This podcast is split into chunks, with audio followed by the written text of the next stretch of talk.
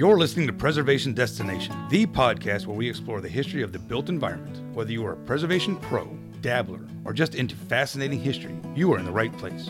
Join our host Taylor Volts as she interviews experts in the field of preservation as they pass their knowledge on to us. And here is your host of Preservation Destination, Taylor Volts. Welcome to this week's episode of Preservation Destination. This week, our guest is James Wade, curator and architectural historian at the Longwood House Museum in Natchez, Mississippi. Welcome, James. Hello. Thank you for being here. Uh, yes, it's a very convenient way of doing it with technology and all. Can you please tell us a little bit about yourself and what it is that you do? Oh, wow.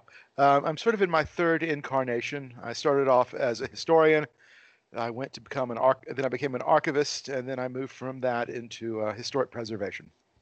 Okay, so your early education and experiences in library science, like you said, arch- archivists and stuff like Yeah. that. When you got you started with that, how did you get from that to preservation to what you're doing now? I kind of saw it as just a logical leap. Well, I was working for the LSU. Can I say who I was working for? Oh I yeah, For LSU, uh, I was working for the LSU uh, Law Library as their rare books librarian, and you know, I was still technically just a library associate because to be a, a full librarian at a law school library, you have to get a law degree, and Oh.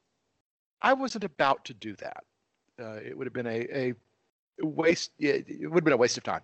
Uh, so uh, I, I started looking around for preservation programs, and you know, I chanced across Tulane and went there, and you know, many wild adventures ensued, and worked for the uh, well, worked there, and then came in, uh, came into uh, Natchez about five years ago, uh, working for the Garden Club.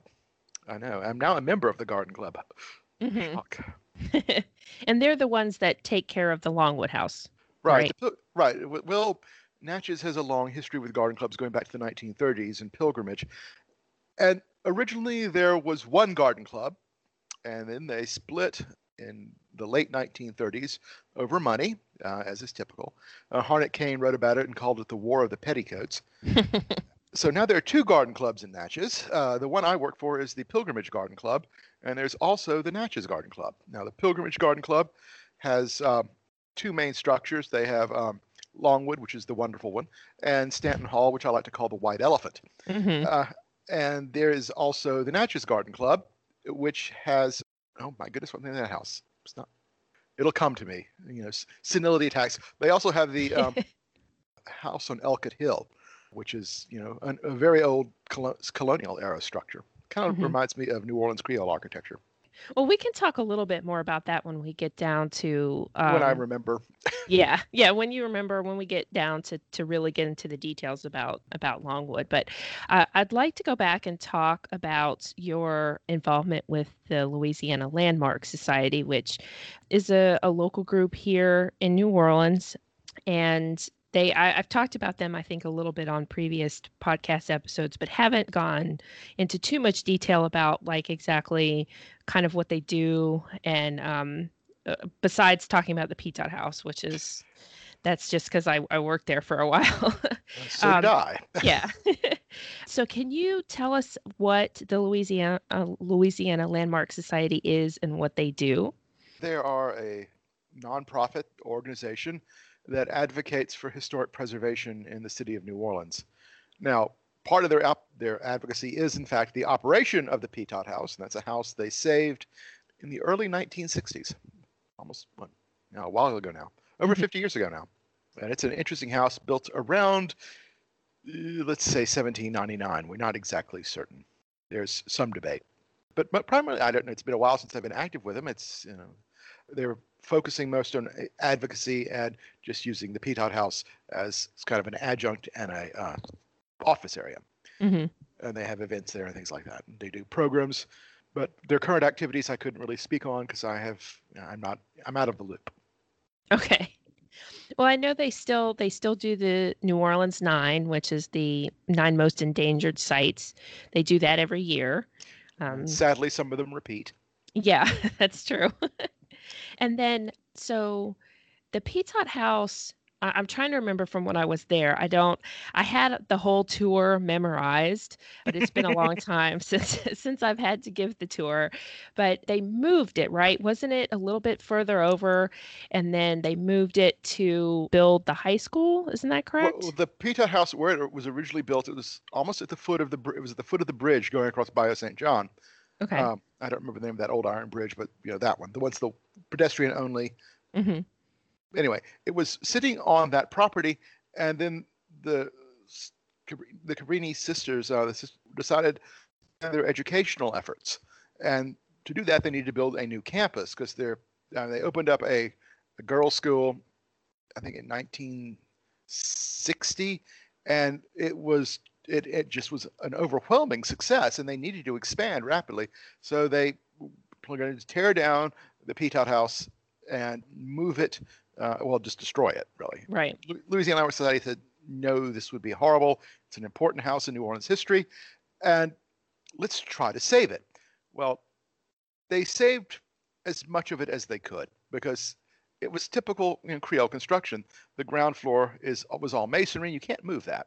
But the Mhm. upper floor was uh, brick between posts, and they were able to just lift up the upper floor, put it on some rollers. They moved it over about 100 yards and built a new ground floor under it. So the Pitot House, as you see it today, is uh, about half of the original one. Right. And they used they added some things to it because they do events there. You know, they have bathrooms and like a, a full kitchen. Because did wasn't the original caretaker of the house, didn't they live there full time? Like once it was moved and Oh, it yes. was under had- the the Louisiana Landmark Society. They had uh, live-in caretakers for a long time. hmm I think well into the 90s, almost Oh, 20 okay. years. Okay. I didn't realize it was quite that that long. Yeah, they went through a series of them. Okay. So wh- when you did work there, uh, I know you can't really talk about what they're doing right now, but what kind of things did you do when you were working for the organization besides tours? I remember you doing the tours, but um, Yes, what else did did. you do? I did the tours. I did, uh, you know, the first thing I, did, I started working with them with for my internship at Tulane, and I was uh, archi- preparing their records for archiving. hmm and I went through the records they had in the house to add to the collection that already exists in the Southeastern Architectural Archive. So I prepared that. They were basically all done by the time the uh, SEA got them. And uh, I did research and I wrote a book about the house, and it's still available. Yay! My first book. My second book I'm still working on. It's just getting around to writing the writing the thing. Uh, I've done the research, and I'm trying not to get distracted by doing more research. But um, as, as follows my uh, pattern, I seem to be writing a book about wherever I work. hmm So um, my new one's on, going to be on Longwood. But when I was working at the Pitot House, I did basically everything. You know, sales. I didn't do any heavy planning, but I was their I was their correspondent secretary. I ran the newsletter for a while. I uh, did tours, of course. Helped with events. You know, you name it, I probably did it. Yeah. That's I, typical for a volunteer organization, though. So oh, yeah. You kind of have to wear a lot of hats when when you work for a place like that because they always just kind of need all hands on deck for Yes, for they different do. things. they do. They did. I think one of the only things that I never really did when I was there was I, I was never involved in any of the events. Like I never helped with weddings or anything like that. But I certainly gave tours and I certainly did the the vino on the bayou that they still do. Yes. Uh, I was I was asked so many questions about wine that I had no idea what the answers were. It tastes good. yeah. I was like, I don't really like the red ones. You should stick to the white ones. Uh, yeah, uh, but uh, that was when Susan was was there, was the director. Right. I went from uh, oh God, what was his name? Susan, and then the next one was with National Trust in New Orleans. Oh well, another senility tech. It'll come to me. Well, if it pops in your head later, we can always go back to it. Yeah, well, you know, um, now he's up in Philadelphia. Oh well. Anyway, Yeah, I honestly I don't remember after after Susan was kind of my anchor for the, for the whole group. I'm hoping to maybe interview some current people over there and get them on a future podcast hopefully because I think be it's it's such a great group and there's like not that much focus on it. You always hear about the PRC and the VCC and some of those other ones and I think the Landmark Society often gets overlooked even though they do they do a lot of good stuff. they have so- the long history. yeah, Yeah, that's true. Um, no, you know, okay. Uh, remember Casey Stewart? He was related. He was in the organization for a long time. I don't know if he's still on the board. Chuck Berg, who's also an MPS alum uh, graduate, was is worked with it. Uh, so yeah, there's some other people you could talk to. Oh yeah, I'm trying to get Chuck on here too. Maybe someday. I have a whole list of people that I'm reaching out to. So let's let's move forward a little bit and talk about what you're currently doing. So you're currently the curator and architectural historian at the Longwood House Museum, which Yes. is in Natchez, which we talked about. Yes. Can you start by telling us some of the history of the house because it has a really interesting story, and I'm not sure if a lot of people uh, know about it. Where do we start? We start with, I guess, Samuel Sloan. In 18, he's a Philadelphia architect, really the celebrity architect of the 1850s, 1850s and 1860s. He writes a series of little pamphlets that eventually get bound into full books called The Model Architect. And in the Model Architect, there are two designs. There's a model, uh, there's a design 18 and a design 49. And both of these are called Oriental villas. Now, fast forward a few years, the children of Haller and Julia Nutt, the man who would go on to build Longwood, are in finishing school. The two eldest daughters are, are in finishing school in Philadelphia. And of course, Sloan is the fashionable architect. The Nutts were obviously planning to increase the size of the house they had in Natchez. What the house they had was an older house. Well, it had been built in the 1820s. Uh, we don't know a lot about it because we have no illustrations, but it was too small for their needs, so they wanted to build something larger. And they came across, you know, they came across Sloan's works because they were everywhere, basically. And they set upon the design 49, which was an octagonal shaped house, also in the Oriental Villa series. Well, they decided on that one. And they decided to build it in Natchez. And what I say about Longwood is that timing is everything Mm-hmm. they decided to begin they wrote the letter to Sa- wrote a letter to samuel sloan on christmas eve 1859 they wrote that we have decided to start Bandel villa Uh, and mr sloan you know comes down from philadelphia and comes to uh, meet with the nutts here in natchez spends about a week here they go over they went over the plans and they ended up making the house larger the house is current is um, well i forget how exactly what the dimensions are but it grew it at the original design you know, the central rotunda was 18 feet across. Well, after the nutts got through with it, the central rotunda was 24 feet across. So it sort of grew in proportional. In proportion, they added two floors to it. They took away the minarets, which I think is kind of a, a good idea. But um, anyway, so they start getting ready to build. Uh, Sloan goes back to Philadelphia with all these ideas, and he drafts a set of plans. And the plans he sends he sends down send them sends them down to uh, Haller Nutt in by March of 1860. And well, by this time, Mr. Nutt had already started getting ready to build. I mean, from 1857 to 1858, they had remodeled the existence uh, dependency at well, one of the dependencies at the old Longwood House to make it a suitable residence for the family while the new one was being constructed. And we still ha- we have that building. That's where my office is actually. It's like it's now has it's a four-story structure if you count the attic. Uh, it's it's not small in and of itself. And he hires, he lays out the brickyard. We know he laid out the brickyard by February 12th, 1860. And then he hired, which is kind of interesting about this house, he didn't get his own slaves to make the bricks. He hired a local brick mason who who's a long, know, was a third generation Natchez brick mason named Benjamin Fox.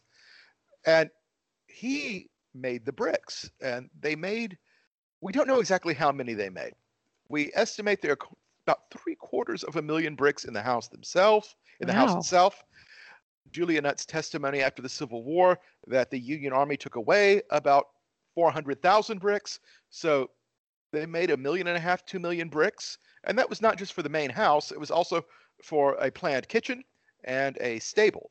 So Mhm. it would have had a, a whole complex but those were never even completed or never even begun actually. And you know mr nutt writes to sloan saying well you know the people we have down here they can't really handle some of the complexities of this design. Could you send some people down to show them what to do? And mr sloan sends about four master brick masons and two master carpenters.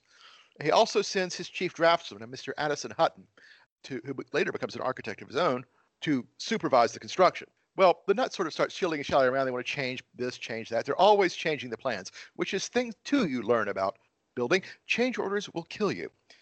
And whereas Mr. Sloan said, well, with this set of plans, we can have the building finished by May of 1861. Uh, it wasn't.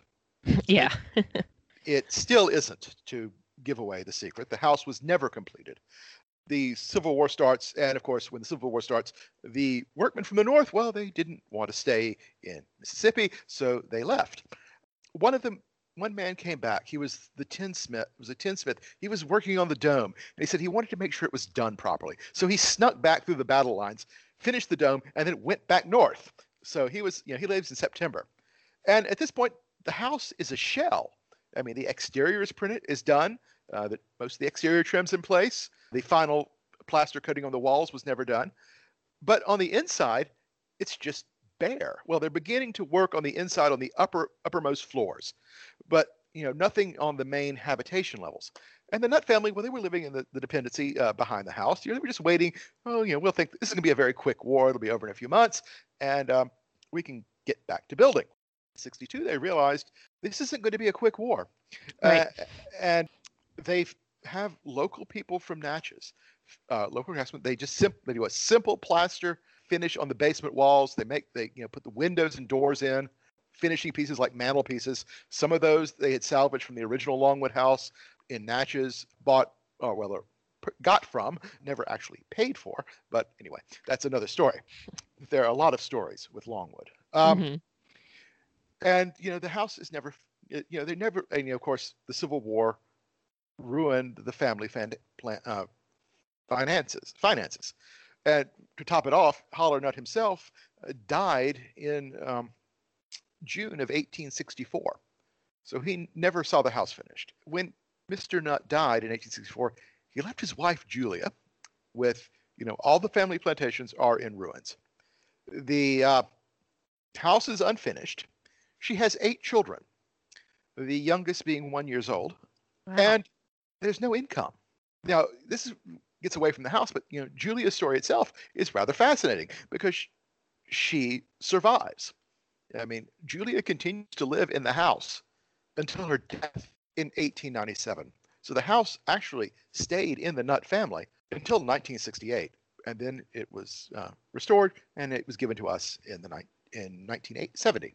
I probably just skipped over a whole bunch of the Longwood story, but come see the house. It's much more impressive anyway. Yeah, it is. It, it's really neat. it it's really is. Uh, as I tell people, you know, even though this is sort of my profession, all these antebellum homes start to look alike to me. Mm. And then there's Longwood, and it's completely unlike anything else. I mean, uh, it's an Oriental Villa. It's got an onion dome on the top of it. It's 126 feet tall. It's you know, it's vaguely Moorish, although as the docent legend likes to say, because when Mr. Sloan designed the Oriental Villa, he said it was supposed to invoke the feelings of the buildings of Damascus or Constantinople. Well, as far as we know, Samuel Sloan never went to Damascus or Constantinople. They were buildings he'd never seen. Mm-hmm. So he did what he normally did, and he finally admits to this in his article on the house in Homestead Architecture in 1861. He said, "Well, what the house is basically a big, you know, it's sort of got an, it's basically Italianate with a few little Moorish details added on for uh, local for color. And he said the onion dome itself was just a flight of fancy. He said he liked the way it looked. He thought it looked good in the south. Said, okay, it's got an onion dome on it. it, it serves no practical. Well, I mean, it, it is a practical. It's a practical purpose. I mean, it holds, holds up the roof, but uh, it you know it could have been any shape. But he decided to make it an onion dome, and it it looks fantastic, at least on the outside. Yeah, yeah.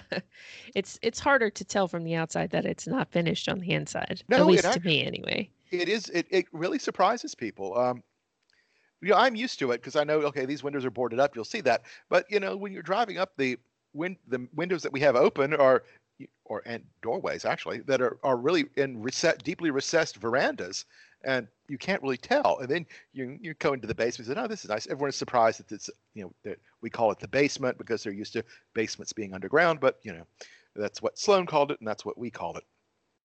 And then when you take them upstairs, the it's the oh my god moment when mm-hmm. they go out into the rotunda and look up because that runs up 90 feet and it's all open. hmm Of course, there's a reason for that. Mr. Sloan designed Longwood to have, you know, passive cooling. And the first year I was there, I did a um, year-long study of temperature and humidity in the house. Well, humidity in the basement. I did the entire house just while I was doing it. And I found that the temperature difference between the primary floor of the rotunda and the observatory level, which is the highest easily accessible one, it's the sixth floor, it's over a 25 degree temperature difference in the middle of summer. So when you open the one window that we can open up there, you can feel the wind pouring out of that house. And I've mm-hmm. done it on a I've done it on a cool day, and it's feel like you're standing in a heater vent because it's just hot air coming out of the house and blowing into the outside. So it, it would have worked very well, but we we never really know. To, we can never really fully test it, at least not for a while. Right, because there's no at at this point there's no plan to ever finish it, right? It's going to stay in this sort of halfway done. This Uh, is that's the goal, right? Or It's going to stay the way it is. The gentleman who bought the house from the Nutt family in 1968, uh, Mr. Kelly McAdams, uh, part of the stipulation on the deed of gift was that Longwood cannot be finished. He said the workmanship displayed in the unfinished section of the house cannot be matched today. Well, that was 1968, but you know it still holds true. Mhm. And he's right. I mean, it's technically impossible. I mean, we could technically never finish Longwood. As I like to say on tours, we don't have the plans. Oh, we do have a set of floor plans. Those are from that first set Mr. Sloan sent down in March of 1860, and that is all. Mr. Sloan's papers were lost in the 1950s, and with the destruction of his office papers, we lost the final drawings for the house, unless there's some floating around out there that we don't know about. But we know that included with the final drawings, there were six volumes of drawings that were detailing the interior trim. wow. So you can imagine this is a house that would have been fitted with very elaborate interior woodwork, Mhm. extremely elaborate interior plasterwork. And we don't have any idea what any of it was going to look like. So you really can never finish the house. Mhm. That's really interesting. Not that there's any risk of it. I mean, to do it, it would cost $25 million right. At least. And the Garden Club does not have that kind of money. yeah. That's true. Can you tell us now that we kind of know uh, the story of the house? I, I've I've been there once um, moons ago. Uh, you know, when we were in school, we went to visit, and um, I guess Did, that, did y'all go up on the roof did we go out on the roof? or the catwalk around the cupola? I feel like we did. I think we saw pretty much everything Okay, good. that we were allowed to see. I, I, I like to take people up there. It's it's it's fun. Yeah, I th- I think we did. I feel like that because they really let us see at that time. That's like play. You know, they weren't letting anyone see any of those parts of the house, and they really, since we were students, I think they kind of gave us a little bit more leeway. It took us in some other places that are normally closed off to the public. which is basically most of the house. Yeah. what is a typical day like for you? Because you are the curator of the house. So, what's a typical day like for you as a curator of a historic house museum? Longwood is, of course, not the typical historic house museum. I've got much, inf- I've got influence, but no power. When we have to, you know, I've been doing my first thing that the first thing that I did, as I alluded to earlier, was the basement of Longwood is historically very, very damp, or in the winter when they turned on the gas heaters, very, very dry. I've we've finally been able to get the humidity under control in the summer. We don't have 80 and 90% relative humidities in the morning when you come in. I've got it running between you know 50 and 60, which is where I want it to be. We got rid of the gas heaters, removed some of the questionable additions that were put in uh, after the Garden Club acquired the house. hmm Uh, they acquired Sears chandeliers for Ooh. all the main rooms. I mean, these are se- you know, they thought they looked period in the late 60s. What they probably Sears donated them, so they're probably stock they couldn't put move.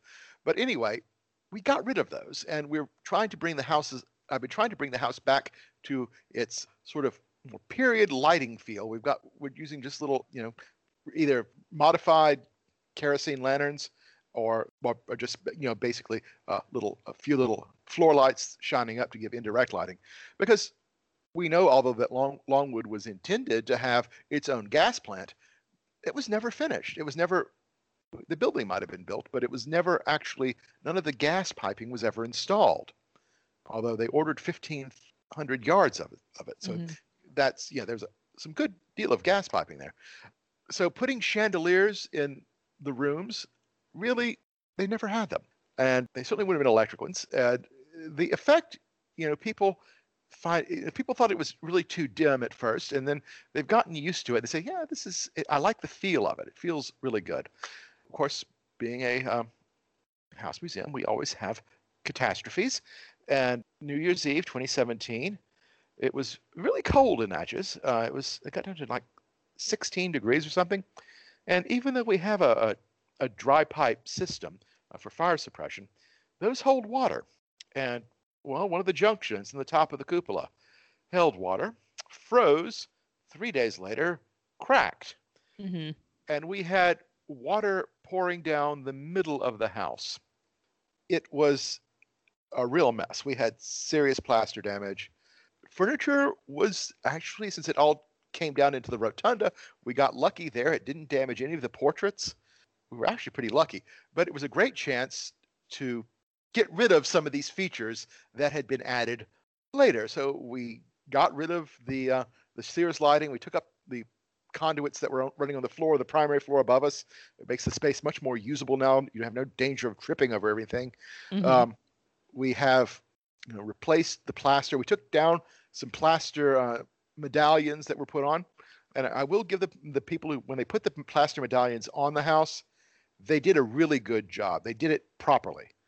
The only reason we could tell that they were not originals was they were being held in place by stainless steel bolts, Oh, yeah. and that's just not something you found in 1860. Right. But the design was good. I saved pieces of it, of course. And I've got all the original plaster that I can find. And where were we going with this? I've completely lost my train of thought. Just Crises, yes, yes. yeah. uh, of course, I you know I'm a, a jack of all. It's kind of like being at the Pitot House. I wear a lot of hats. Uh, you know, I work. I don't arrange for events, but I am usually there just to keep things under control when they happen. I give tours, which in some cases are you know kind of tedious. And most cases are. If you have a big group, it's fun, but you know, have one or two people, and it's not really fun. And I work the gift shop. I do everything basically. I can do everything. I was filling in. We had two of our docents out ill after, uh, you know, front well uh, in November and December. So I was, you know, just being a regular old regular old docent as well. And sometime in there, I find time to get some research done, work with the Historic Natchez Foundation, and try to write some. But it's it's it's difficult because Mhm. right right when you get flowing on a good writing, you gotta give a tour. So. and and they do they do special events like not just but I'm trying to think like don't they do something cool for Halloween and like a harvest festival or something? We do all of it. We do Mhm. lots of things. We have Okay. um, okay. We have the, the Garden Club, the Pilgrimage Garden Club. This is ours. Uh, has a Halloween carnival out there that strictly doesn't go to the house. It doesn't. They just use the grounds and they don't go in it. We have little Christmas. We're doing Christmas hay rides. Our big event for the past few years has been uh, a musical thing, uh, Longwood Afternoon, where we have local bands come in and they play on the grounds. Of course, the house rents out for weddings. Obviously, you have to choose the time of year when you do this because obviously you can't cool the interior of Longwood, and Right. it's not practical to try to heat it. And I know people would try to want to say, "Oh, we can put in those garden p- propane things there," and I would say, "Over my dead body." Absolutely not. no, that is the stupidest thing I've ever heard. Well, give me moments. I'm sure I'll hear something stupider later. But you know, that is one of the stupider ideas I've ever heard. So we don't do it in the winter. We don't do it in the summer. But spring and fall are our real busy times for weddings. We've started doing ghost tours. I've got a typical historian's opinion of ghost tours, um, or I, w- I do, but it, there's still a lot of weird things that happen. So uh, I'm not going to totally discredit them. But I think if that's all your history is based on, if that's all your tour is based on is ghost, you really need to do some research. But fortunately, long way. A lot of it needs to be done too.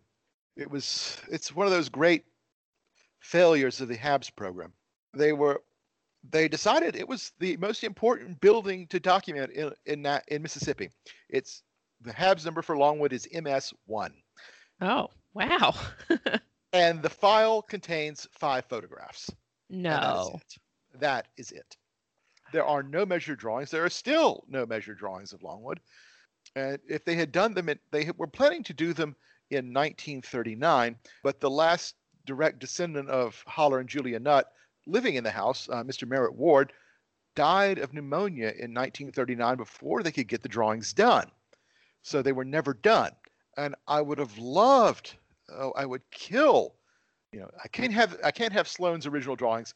HABS drawings would have been the second best thing, but if we do them now, it's after the garden club has made changes, and that's what I've been trying to figure out is what changes they made to the house. And I know they made changes. Most of it is, you know, they had all these finials for the brackets that had never been put on, so they put those on, which they shouldn't have done. They uh, put in front windows and front door and a front door on the southern exposed facade. Okay, a front door I can kind of see. We kind of need that.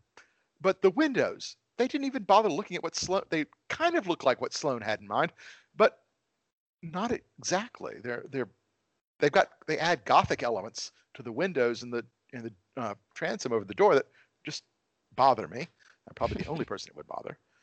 At least they made the windows so we could open them. They should have put the counterweights in. I mean, it's not like we don't have them.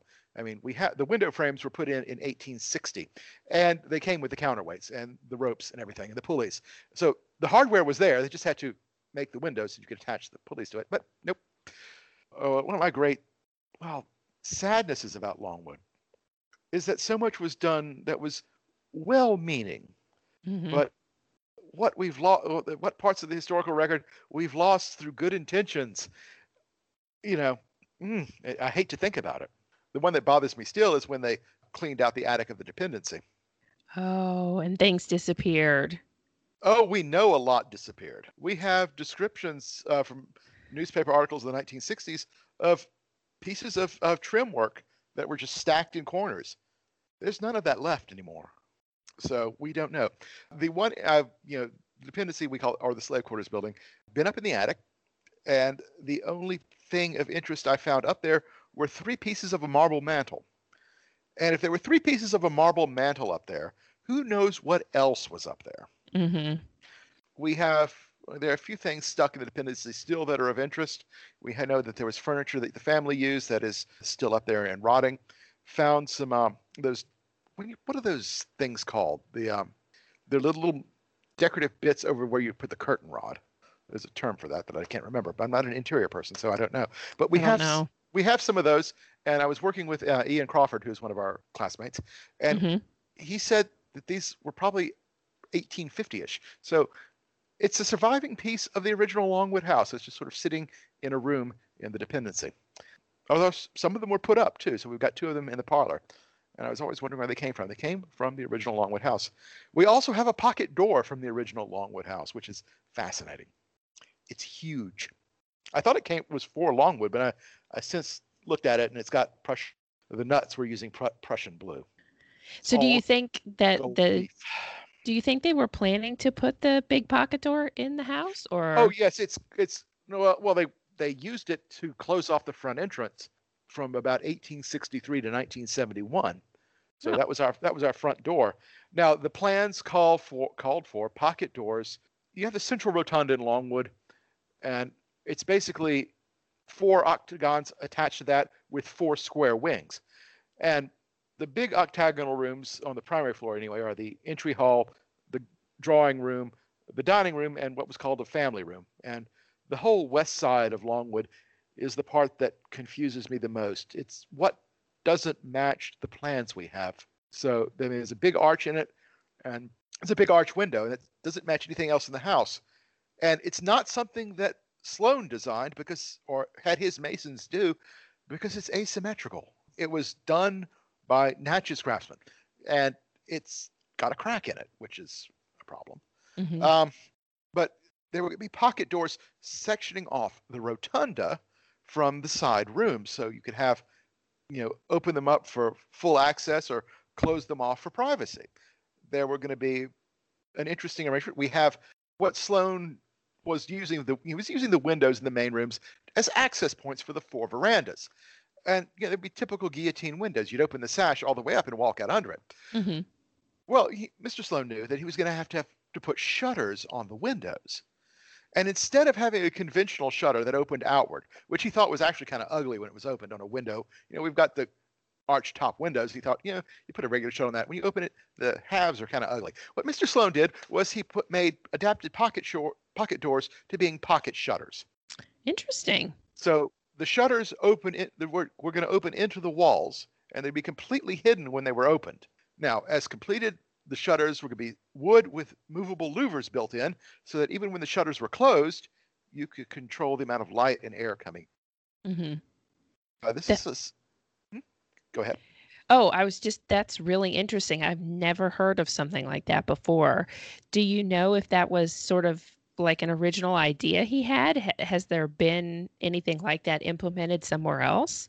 Not that I know of. I, I the first time I found a mention of it is Sloan, uh, in Sloan's writings is a, his book Constructive Architecture from 1858, and he has a diagram of how such shutters would work. And he said they were much better for security, and he pointed out the aesthetic advantages of them. And but Longwood is the only place we know where he actually implemented them. Hmm. So, of course, then again, we don't actually know how many buildings Sloan built either. So. The current estimate is about 160. Wow. That's still a pretty decent amount. Uh, yeah, he did a lot. Uh, Yeah. I've always thought that. I've always thought that the sad part about Samuel Sloan is he was never a professionally trained architect, but he spent most of his life promoting the profession of architecture. And of course, since he wasn't professionally trained when the AIA formed up in the late 19th century, they sort of, you know, he's not a real architect. He was just a builder. And they neglected his, you know, they, they sort of neglected studying him. And then around 1960, people get interested. You know, this Sloan guy, he did a lot of stuff. Maybe we should look into him. And by that time, his papers had been lost. So it's just, Uh, ah, it's one of those great losses of, of archival history. yeah. Can you can you tell our listeners maybe some of the other buildings that he did that they might know of? Anything else famous that they might have heard of that he designed? Well, he did a lot of work in, well, the one, the building that he built directly after Longwood was the Asa Packer Mansion in Jim Thorpe, Pennsylvania. And docent legend says that the parlor set in the Asa Packer house was originally intended to go in Longwood. We can't prove it, of course, but Mhm. the curator at the Asa Packer House and I've talked about it. Said, yeah, it's it's definitely what Mr. Nutt had ordered, but you know, oh, it's the same style. But Hinkles was turning out a lot of that stuff. We can't really say this was the exact Hinkles built for the Nutts and never got to ship it down. So we don't really know. Uh, but it's a really interesting house in itself. Uh, Sloan did a lot of mental institutions. Oh, okay. He worked with Dr. Kirkbride to build institutions. And have you ever heard that? uh, There's a joke I like to tell. Uh, Samuel Sloan designed 32 mental institutions and one nut house. no, I haven't heard that one. Uh, well, the closest buildings to Natchez, uh, of course, is the Bryce Hospital in Tuscaloosa.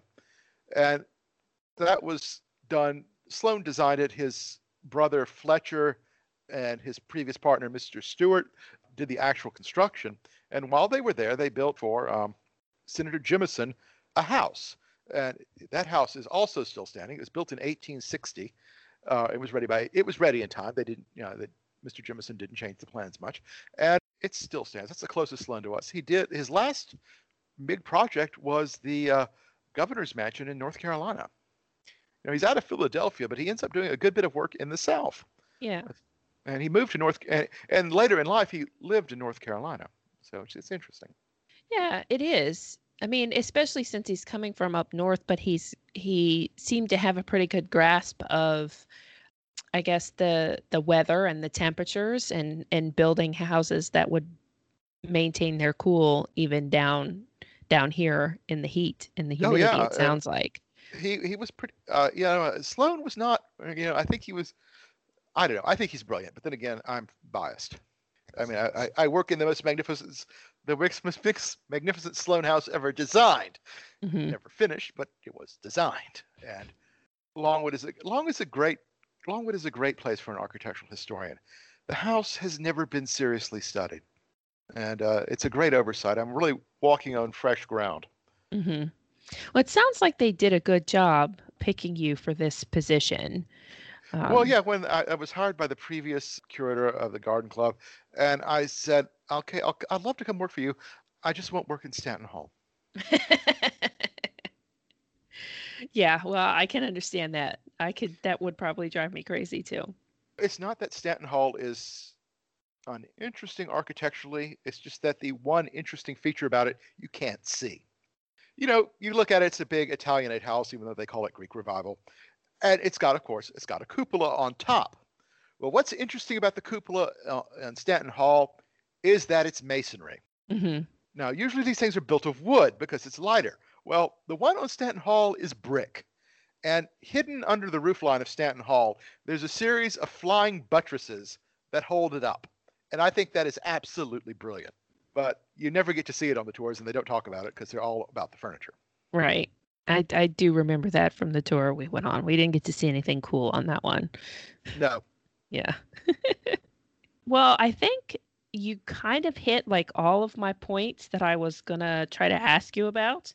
Some of the weird the issues and obstacles that you have, some of the really exciting parts of what you do. But I just wanted to ask if there's anything coming up like are you working on anything exciting for the future of the house? Obviously i guess besides the book that you're currently yeah working, working on my book um, you know from tulane and gene i learned the value of getting universities involved with your historic house. And the museum studies class at Louisiana Tech. I built up a relationship with. I'm trying to get the Tulane School of Architecture to come up and do some work. Mimi says that Mimi Miller, the direct, former director of the historic Natchez Foundation, says that they're coming up to do a project documenting outbuildings, which I will be. They're going to do Longwood's outbuildings, which is good because that's actually doable. Doing mm-hmm. the main house, I don't know. It's out of the scope of a university. I mean, you'd have to work. I mean, it's it's a huge house. Right. Uh, I don't know how they would do it. So I'm looking forward to that. I've been working with. I've been had a we had a little reception last May for uh, Joseph McGill, who was the head of the Slave Dwellings Project, and I enjoyed that. It was very well attended. So there's a lot of things that we we have to, you know, too much of the Natchez interpretation has been, I hate to say it, uh, a neo-Confederate fantasy land. And I'm trying to get, you know, that's so outdated. It's mm-hmm. gone with the wind. It's not true. So we're actually, I, I, I will brag on my garden club a little bit. We are actually working on getting adding the, the African American side of the story to our houses. Now, at Stanton Hall, we know the dependencies where the slave quarters were. They were destroyed in 1915. So there's really not much they can do. But Longwood, we have the slave quarters. We have the carriage house. We have, well, we even have the privy. Uh, we have the kitchen, or most of the, we have some of the kitchen left. So there's parts we can interpret. And I, I think there's some plastering in the basement of the dependency. Actually, it's in the room below my office. That's original when the room was being used as a slave quarter, as for the indentured, yeah, whatever the politically correct term is. I can never. I think the the uh, what is it enslaved workers? Well, I think that's trying to sugarcoat it a little bit. I just call them what they were. They were that it's they were slaves. It's not a pretty word. Right. It's not a pretty. It was not a pretty instant institution. So I mean, trying to make it sound less offensive doesn't work for me. But anyway, I'm I'm happy. I have made a discovery. I found the name of one of the enslaved workers who worked at Longwood. Wow. His, his name was Tom. Now I found him purely by accident. I was just flipping, you know, doing newspapers online. It's a great thing, the historical newspapers. I found an ad placed by Haller Nutt for a runaway slave named Tom. It's November of 1862, so it's you know, he's got a good chance of, of actually getting to federal lines. But he, he was working as a carpenter in Natchez, and the only thing Haller was needing a carpenter for in Natchez was Longwood. Right. So the fact that Tom certainly worked on the house, you know, it seems not disputable. And of course, we have Frederick too, who is our big mystery man. I guess I should go into Frederick. It's not really historic preservation, but it's an interesting story. We have the, a painting of one of the Nutt family slaves. His name is Frederick. We know very little about him. Um, But what's interesting is that we have a painting of him. And in the state of Mississippi, there are two life-size portraits of enslaved African Americans. Wow. So it, it doesn't seem like it would be very common. No, it, it probably. I mean, I think you probably it, it isn't. I mean, there are two, and we have Frederick's portrait. There's a lot of docent legend about him. I've been trying to figure out who Frederick was. Now we've got you know children's letters refer to him as Uncle Frederick, and I like to tell my tours that you know that may be biological. I think Frederick and Haller Nutt were half brothers, but I can't find any documentation to prove this. But hmm. there's a strong resemblance between Frederick and Haller Nutt's father, which is probably getting a little bit gossipy for historic preservation. But you know, there it is. We all gossip a little bit. But he's you know he's one of our more important. He's our most important artifact, and we have. I'm trying to get the kitchen stabilized. Uh, we got to get the slave quarters fixed because when the garden club decided to convert the dependency building into a pub, they ran air conditioning ducts through the basement slave quarters rooms, and those are the ones that are the most intact.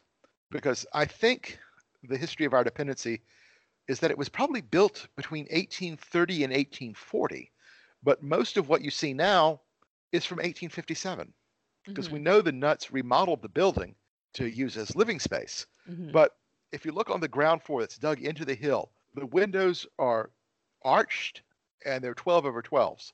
So it's a much older glass pattern than what's in the upper part of the house. The windows in the upper part of the house are square, all squared, but the ones in the basement are arched.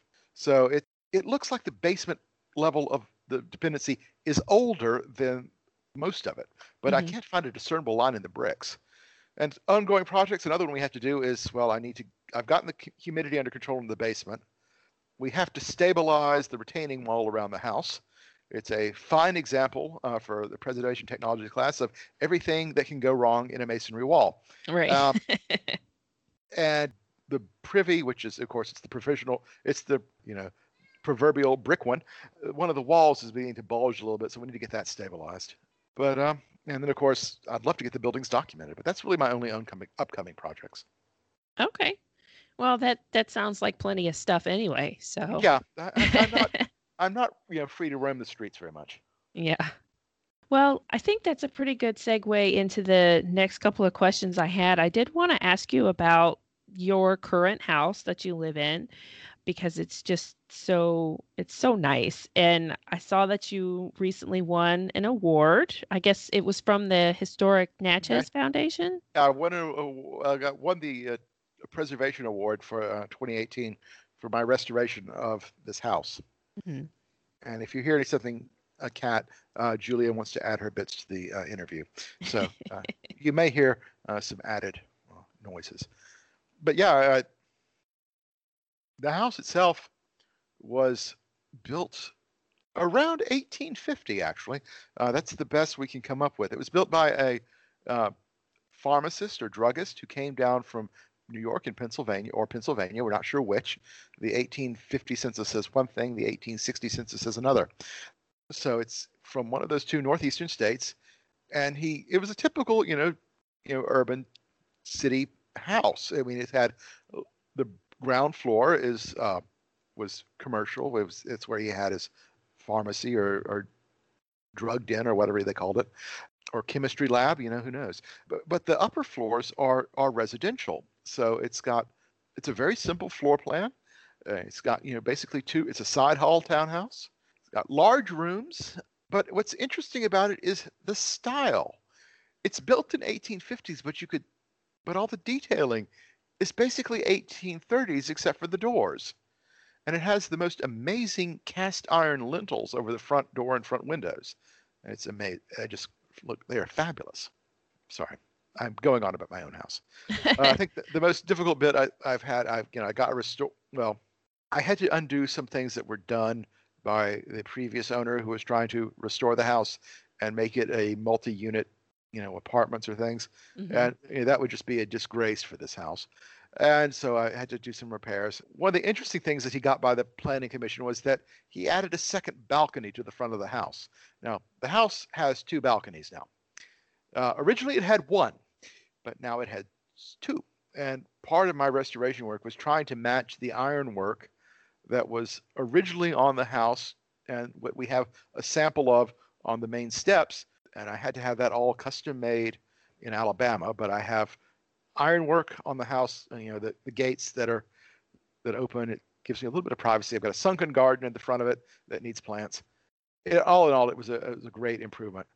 As Mimi said, the uh, Mimi Miller again, the expert, the ex head of the Historic Natchez Foundation, it is the grandest townhouse that was ever built of this type in Natchez, and it survives. And I've got it. It's mine.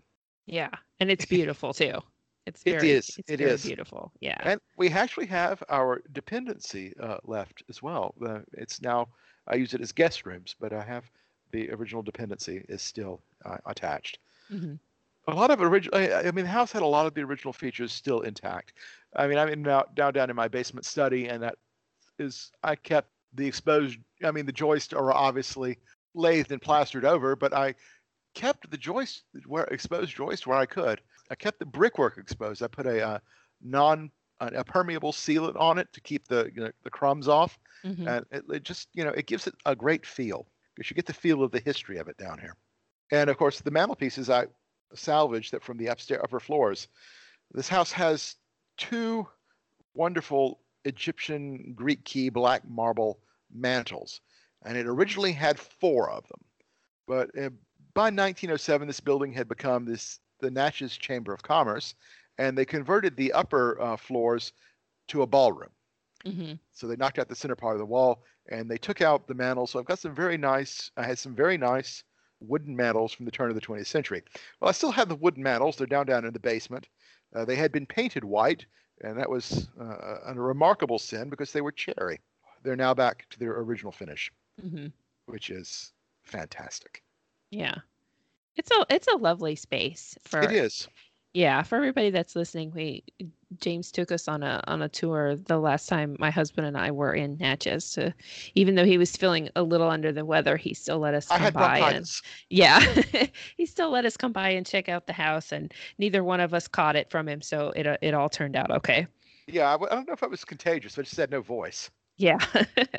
so I think I'd like to just move forward to my last couple of questions that I kind of try to ask everybody. Um, and one of my favorite things to ask is what is your favorite thing about preservation? Ooh. Well, it's basically the same answer that I have that I had when I was an archivist. We're trying it's that I try that I'm trying to preserve the stuff of history. I mean, with an archivist, it's papers and books. I've just moved up in scale, but it's the same principle. And, you know, that's my answer. I don't know how good it is, but that, no, that's my a phil- good answer. that's my philosophy, and I'm sticking with it. so on the other side, on the flip side of that coin, what is your least favorite thing? I don't know if this is going to sound wrong or not. I've always said in preservation, you can do it right or you can do it cheaply. Mhm. And far too many people do it cheaply. And that just strikes me as it's a blow. And it's no, don't do that. You're gonna you're gonna be sorry in the long run. And you know, I've got an example of that from Longwood. Now, the columns on Longwood are wood. Sloan designed them that way. It's kind of interesting. They were largely done mechanically, but the columns themselves are the what you see the decorative part, the the Corinthian fluting, is just a skin. The support, the structural part of the columns were f- big cypress pillars inside them. Oh, okay. So you, you look at them, you don't see it, you, you know, but it's it's there, or it should be there. Well, sometime in the garden club's renovations, they replaced the outer skin, but didn't put the post back in, and we nearly had the front porch of the house collapse. Oh my gosh. And I, I worry, you know, we got that one, but I can't really tell how many other ones we didn't get. But that was the only one that was noticeably sagging, and we still haven't quite gotten it straight yet. But oh well, it's not going to fall down. Yeah, that's rough. I I don't I, I I yeah, I'm not sure like I can't even think of a reasoning why you would do that and not put the the main support back into it. It I don't know. I mean, kind of silly. That's uh, there is some advanced level of foolishness that I can't quite comprehend. And Mm-hmm. I was being complimentary. I was being uh, I was guarding my words when I said foolishness. yeah, that's fine. Um, I, I am totally trying to this- fine with we're trying to make this- answers. we were trying to make this a PG podcast. Yes. Yeah. I also like to ask people about their preservation pet peeves, but that kind of goes along the same kind of stuff. That's my uh, my dislikes and my pet peeves are the same. Yeah. it seems to be pretty similar for everybody. So, Also, you know, well-meaning people who are not professionals. Yeah, uh, like you know, it's again that goes back to being an archivist. Though. Uh, We'll just we don't need any of this stuff. We'll just get rid of it. Uh, no, what have you just gotten rid of? You don't know. Yeah. yeah, exactly. Okay, so I think um, my last question is going to be what I, I ask everybody. What advice do you have for someone wanting to get involved with preservation? you have to be committed. It's it's never going to be. It, it's a vocation. It's not a profession. Uh, you have to be called to it. It's kind of like the priesthood because you're never going to make a lot of money doing it, or Mhm. very rarely will make a lot of money doing it. You have to love it, and you know I'm sure everyone has said that, but it's it's still true. Uh, if you can find your niche, grab it. You know, I certainly I am being paid far less than I than I am you know I'm worth at for the for the garden club, but the comp the side po- po- the other part is I have Longwood. I can play with it. It's mine. hmm I like to say that Longwood is my house. The garden club I just let the garden club use it.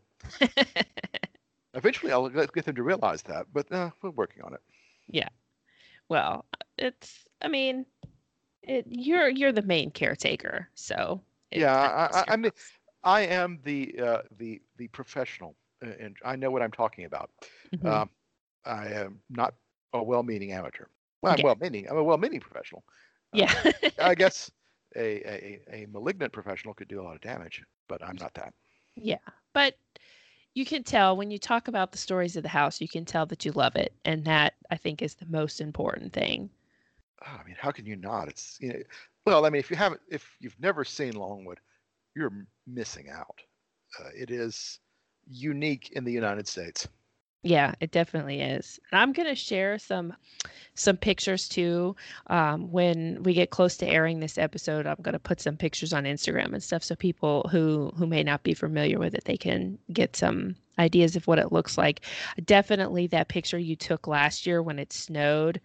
Ah. And it was so pretty in the snow. I just love that one. That's one of my favorite ones. Yes, uh, I I had to. You know, I got up very early. I I woke up. You know, well, my feline alarm clock woke me up early, and um, I just drove out to Longwood. I got there about seven seven thirty before anyone else had gotten there, and you know took pictures of the snow when it was fresh, and you know no one had been walking through it, hmm so it looked fantastic.